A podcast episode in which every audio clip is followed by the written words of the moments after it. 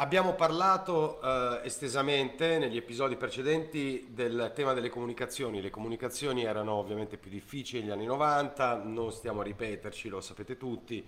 Eh, c'era il telefono di casa, il telefono a gettone in giro, la letterina e poco altro.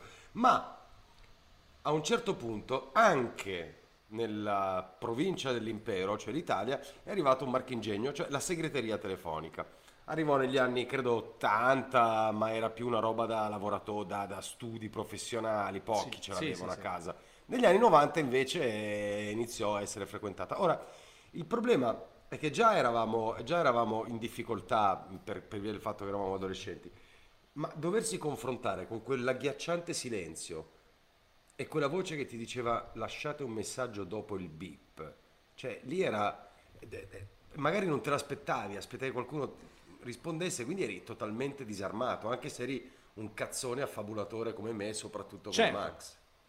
Ma infatti, allora, il problema grosso delle segreterie telefoniche, quindi del lasciate un messaggio dopo il beep, risiedeva nel fatto che ehm, tutti bisognava a un certo punto trasformarsi in, ehm, del- cioè bisog- in quelli che, che reci- che- che dicevano gli spot pubblicitari. Cioè tu avevi tot secondi per raccontare in maniera efficace un concetto senza perderti in preamboli, perché è quella roba lì, no? Cioè se ti devo spiegare la cosa prima, devo perdermi in preamboli, ma finisce il tempo. Quindi devo fare una seconda... Ah sì, senti, scusa, no, è sempre per la cosa che ti avevo detto prima.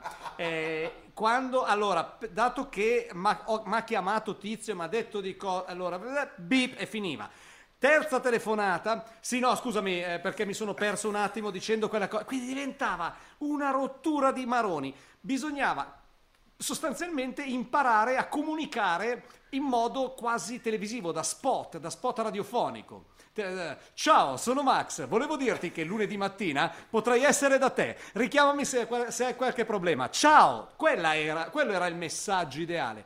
Se eri uno un po' prolisso, un po' come me, no? che cercava di raccontare discorsivamente le cose, ma non ne partivi- uscivi mai. Partivi da un'analisi del... Da un'analisi, ma Sì, diventava un cioè, casino. Cioè, perché, perché devi trovare la giustificazione della giustificazione della giustificazione. Quindi a un certo punto il povero Cristo che avevi chiamato, o spesso la povera Crista, Eh. ritornava a casa e si trovava tipo 12, il messaggio lampeggia, blinking light 12. Ma chi è che mi ha lasciato 12 messaggi? Ed eri sempre tu, perché con il tempo a disposizione, poi non è che tu esprimessi un concetto, non è che era 12 per un minuto, no, 12 mi- no, è che quel concetto lì dovevi riprendere il finale di- della frase che avevi detto l'ultima nel messaggio precedente e poi riprendevi, quindi diventava, cioè era una cosa allucinante eh, e, e- veramente prolissa.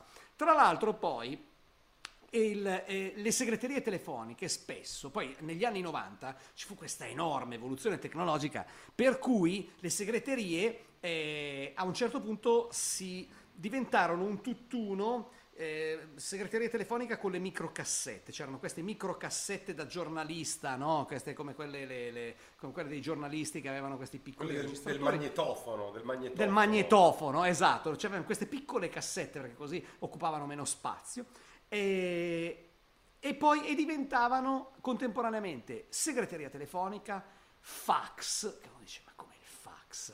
Quindi c'era della gente che aveva a casa sul comodino praticamente questi mostri bianchi della Panasonic che che facevano, che spesso aveva anche la tripla funzione di telefono cordless, perché dato che non bastava avere praticamente un delirio del genere sul, sul, sul comodino, sul comò, quindi a un certo punto uno arrivava a casa, si trovava 12 messaggi e dato che non era riuscito il tizio dall'altra parte a spiegare bene la cosa, aveva mandato già direttamente anche un fax con i disegni, no? Quindi cioè una roba delirante. E, e quindi il problema della solitudine di fronte alla segreteria telefonica era come, cioè, quando ti dicono, vabbè, ma eh, come, cosa si prova a, a salire su un palco e dici, e devi affrontare tutte quelle persone da solo e devi sapere che cosa dire, iniziare un discorso, è esattamente, cioè è molto peggio la, segreter- la segreteria telefonica degli anni 90, perché non avevi neanche un, un, cioè neanche un appiglio, per, dovevi partire da solo su questo magnetofono a spiegargli i cavoli tuoi, quindi era, poi con le Sì. ragazze facevi delle figuracce incredibili, ragazze, perché tutta, anche- tutta la tua impostazione,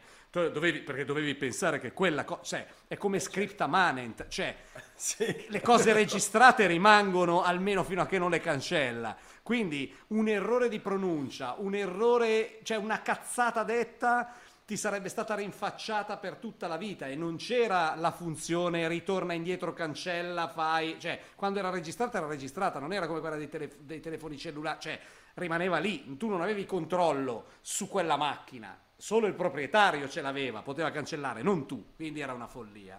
E poi c'era il fattore sorpresa, che è l'ultima cosa della quale ti vorrei parlare, cioè eh, tu chiami, non ti aspetti la segreteria, ti aspetti che risponda qualcuno Certo. e, e, mm, quindi non hai neanche avuto la possibilità, come dicevi, di prepararti e cosa fai? Riagganci. Ma Certo. loro sanno che hai chiamato tu. Che hai chiamato perché, tu, certo. Perché questa è la cosa che ti fotteva, nel senso che nel momento in cui partiva il beep, il ti- la, la voce poi avrebbe detto eh, hai ricevuto un messaggio dal numero 0 Esatto. e quella sapeva che eri tu, sapeva che eri stato tu che non avevi Ma sapeva soprattutto che eri tu. Ma perché eri tu?